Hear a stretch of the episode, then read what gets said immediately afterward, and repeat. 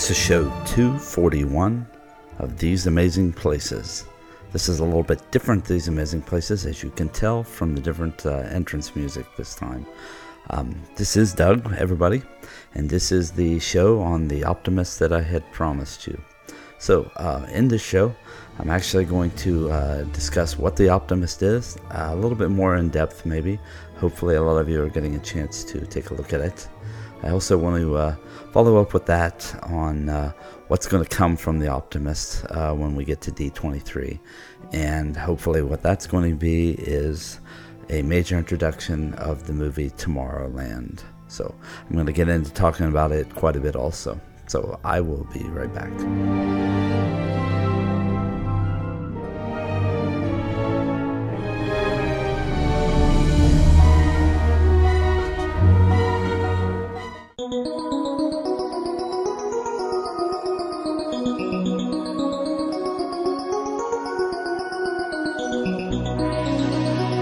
Okay, everybody. So here we go. Uh, on this show, I really want to talk, start out just talking to you a little bit and give you some uh, more information on uh, the alternate reality game that Disney has started up uh, just a few weeks ago. And that game is called The Optimist. Uh, in case you haven't been uh, following it, it actually is, I believe, the. Um, uh, the creation of Damon Lindelof and probably the same people that put together some of the same people that put together Lost and the way that uh, things were done in Lost. In case you don't know who Damon is, he was actually one of the writers for the show Lost.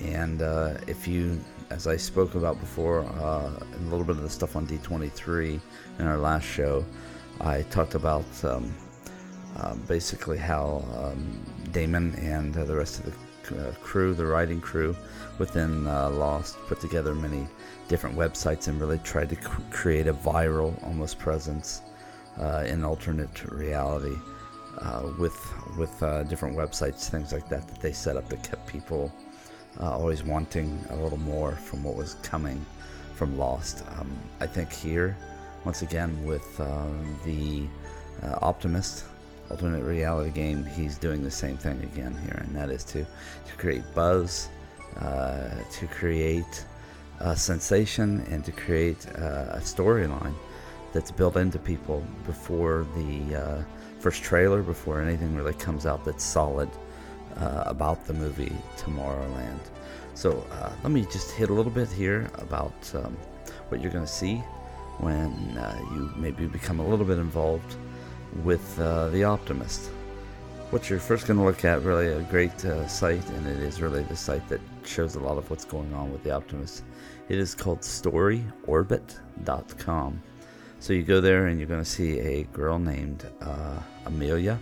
She is the supposedly the granddaughter of uh, of uh, Carlos, I believe his name is. Yes, Carlos, uh, and he seems to be somebody who is going to play a pretty pretty big part in uh, in what all is happening, what we're leading up to. So let me just uh, read you a little bit here of what uh, she says. And remember now, Amelia is not a real person, but she's basically part of the storyline. She says uh, about me, I'm a slightly overwhelmed undergrad, scrambling to find time between school and the smallest state in the Union and work at a low rent video store to make a documentary about my grandfather, Carlos. He was a writer who always looked to the future. He's only passed a short time ago, and I miss him terribly. Like him, I am a storyteller. At least I want to be. I'm working on it. I want my docu- documentary to be my way of thanking him for all of the stories he shared with me as a little girl. He lived in the apartment above Mom's garage. I found, and I found lots of his stuff about his younger years as someone who dreamed of a better tomorrow. Because of this, I now have lots and lots and lots and lots of things to make sense of and scan. I started this blog as a way to put together my notes and research and keep track of my random thoughts. Anyway, that is really the introduction of she, who she is. Uh, since then, uh, many of the things that are going on you can follow on the uh, Story Orbits site, and you can also follow along with her at uh, let's see here. She uh, you can follow along her, with her on Twitter at at Story Orbit. And in there, she throws out little things like the most recent was actually just put up 58 minutes ago. Many times she answers to people who um, are putting up things, and then there are clues built out of that. So the latest one, 58 minutes ago, is at Miami MD. Call, thanks, Mikey. I have a feeling mom would appreciate that. So it is just answers a lot of times to little things. Um, let me go through uh, the latest update on Story Orbits came out actually today. Well, actually now as of yesterday. That would have been July 30th. And it says here in the post, on the right track. I've mentioned Grandpa's apartment above the family garage. He spent a lot of time up there, his fingers clacking away on his typewriter, and it was more than just a living space for him. It was a sanctuary where he got to do what he loved most writing stories. Seeing Wallace's latest map, that is another clue that was already given out, compelled me to do some research on Walt over the weekend, and I discovered he had a similar sanctuary of his own, Carolwood Barn. In that barn, he worked on, min- on miniature trains and his own personal miniature railroad, the Carolwood Pacific Railroad. He also hung out with friends and came up with new ideas for projects. Many even referred to Carolwood Barn as the birthplace of Walt Disney Imagineering. Pretty awesome, right? So there'll be stuff that comes out of that. Um, and so, yeah, technically, people are already beginning to uh, post stuff on that, and you can follow along with that. Um, anyway, somebody posted here at at D Cartography just posted my tribute to Walt's two places Walt liked to visit. How many have you been to? That's just some of the stuff that'll be put up on there. Um, so to say that, really, I mean, there are, as I spoke about before, uh, the people, Ricky Briganti over at InsideTheMagic.net, they're doing a really good job of just following along with the storyline and having people work out the clues of what's happening. These clues, I don't know if I said it before, and much of the storyline is really only taking place in the Los Angeles area.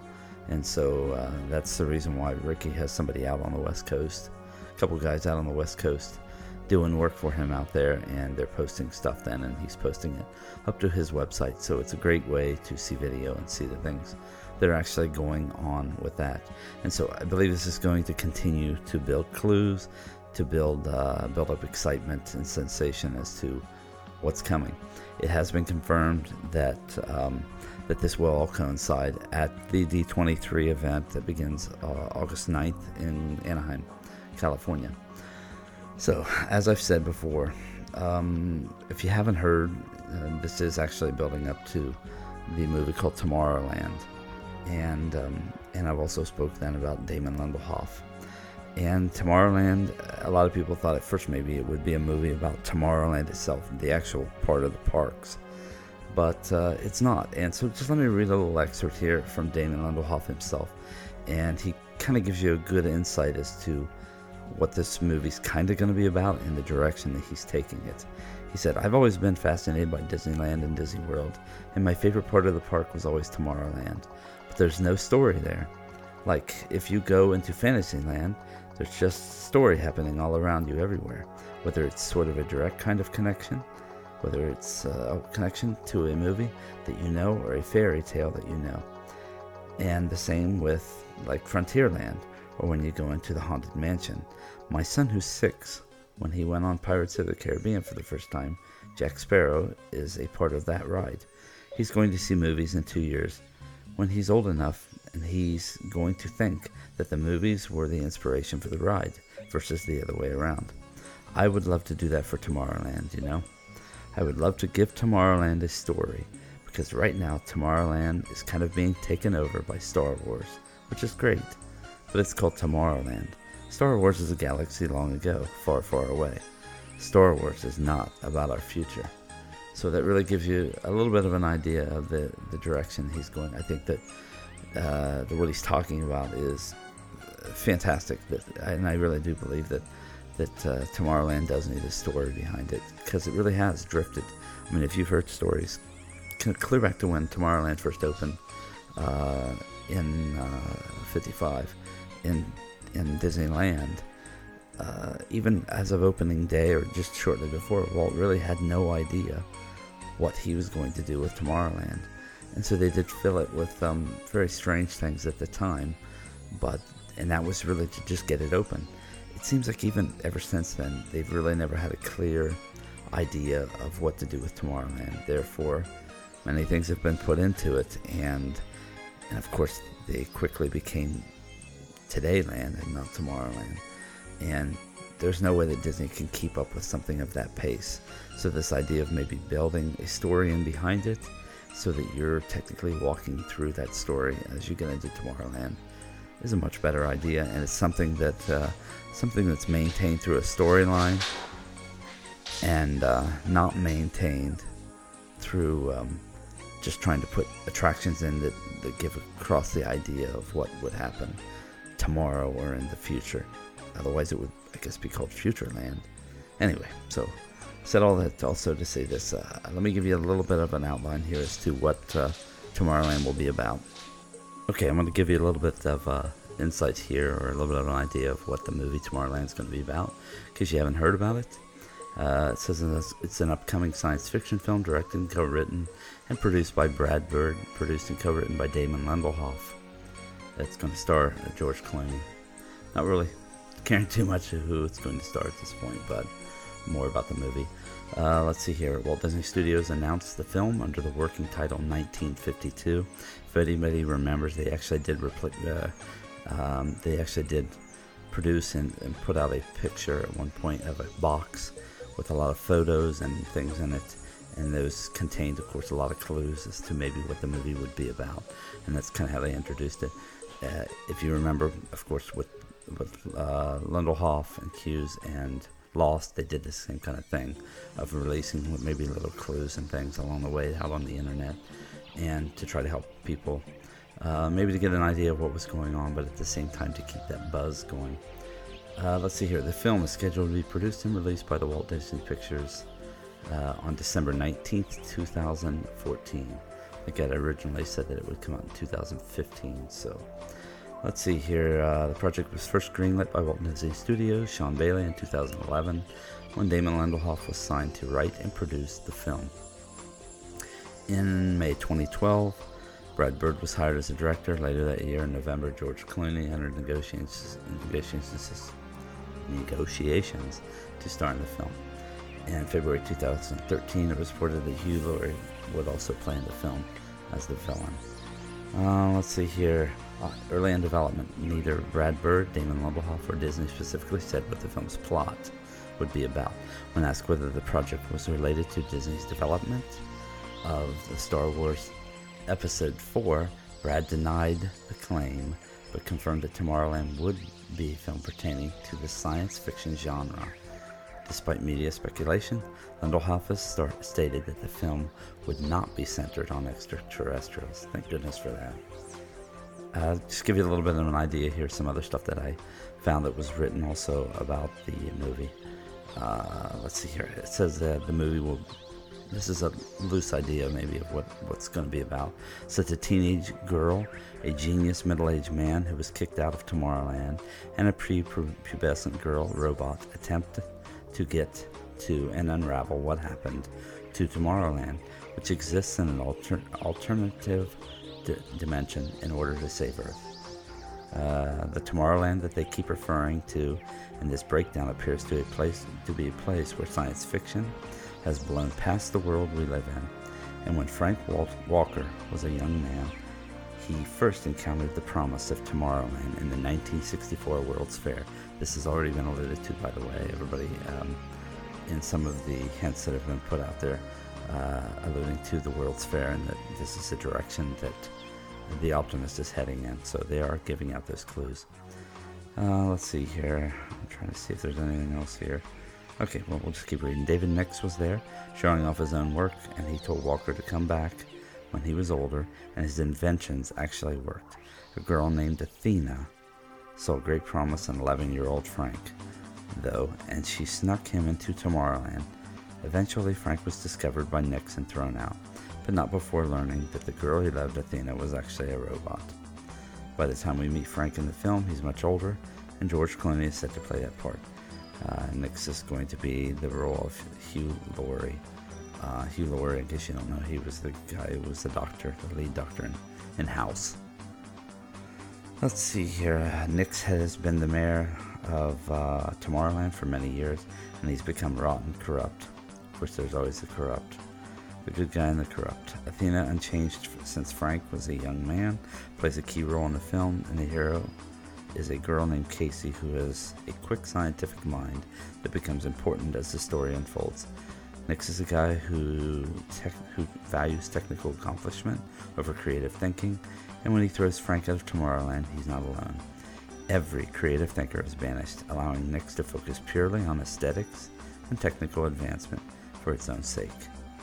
Anyway, uh, that really kind of gives the, one of the probably the most in-depth uh, explanations of kind of what this movie is going to be about.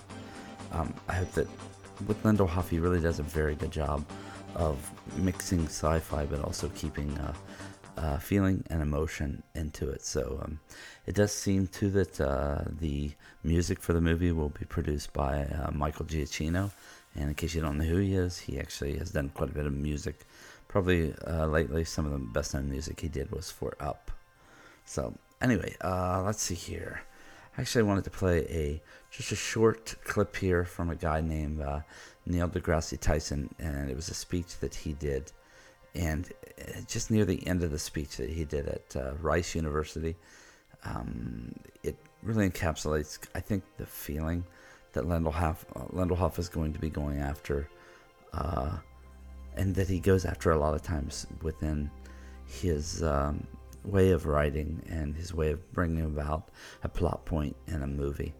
And so, really, in this one, it really was something I think that the Walt was also tied into, and that was the uh, uh, the adventure of exploring and how it does create something in mankind.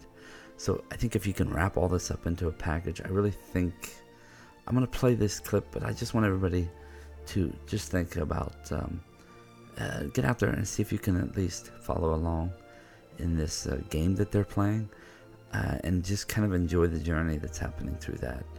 Uh, if it's not your thing, that I understand. Uh, but if it is your thing, I just really hope that everybody who wants to know about it can find out about it and know what's going on. Really, at this point, we only have another nine, maybe 10 days to go in the gameplay before it's probably going to wrap up at D23. So just hope everybody gets a chance to hear this um, and maybe tell others that might be interested that hear it. And uh, it's not so much to have them hear this show, but even so that you can actually go and, and it reminds you to tell your friends about. Get out there and try to play the game. It really is an adventure thing that's going on. I think it's fun. It makes you a part of what's happening. It makes you kind of even a part of leading up to the storyline. I guess if I had to say it in any way, I would say it uh, makes you a part of the preview of what's coming. So anyway, I'm going to uh, wrap up. I will play this little bit of clip here from uh, Neil deGrasse Tyson and then I'll let you out of here. We'll just finish with that. So I hope you have enjoyed this uh, short little bit of a show, and uh, we'll be back again next week with some more stuff. Thanks for listening, everybody, and have a good week.